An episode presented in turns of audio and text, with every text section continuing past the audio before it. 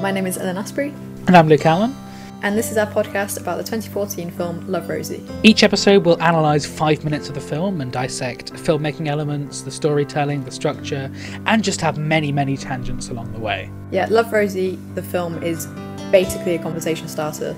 Uh, so if you haven't seen the film, go check it out, but it doesn't really matter if you haven't. If you don't mind mild spoilers, then we can we'll talk around it. We'll talk about other stuff. We've just recorded our first episode, and it's full of discussions about things that are nothing to do with Love Rosie. So it's it's hopefully worth a listen. The film itself stars Lily Collins and Sam Claflin, who are childhood friends which ultimately turn into lovers, which is a basic rom comedy. So, what separates Love Rosie from all the rest of the films in the genre? Why is it a film we've chosen? You'll have to listen just to find out.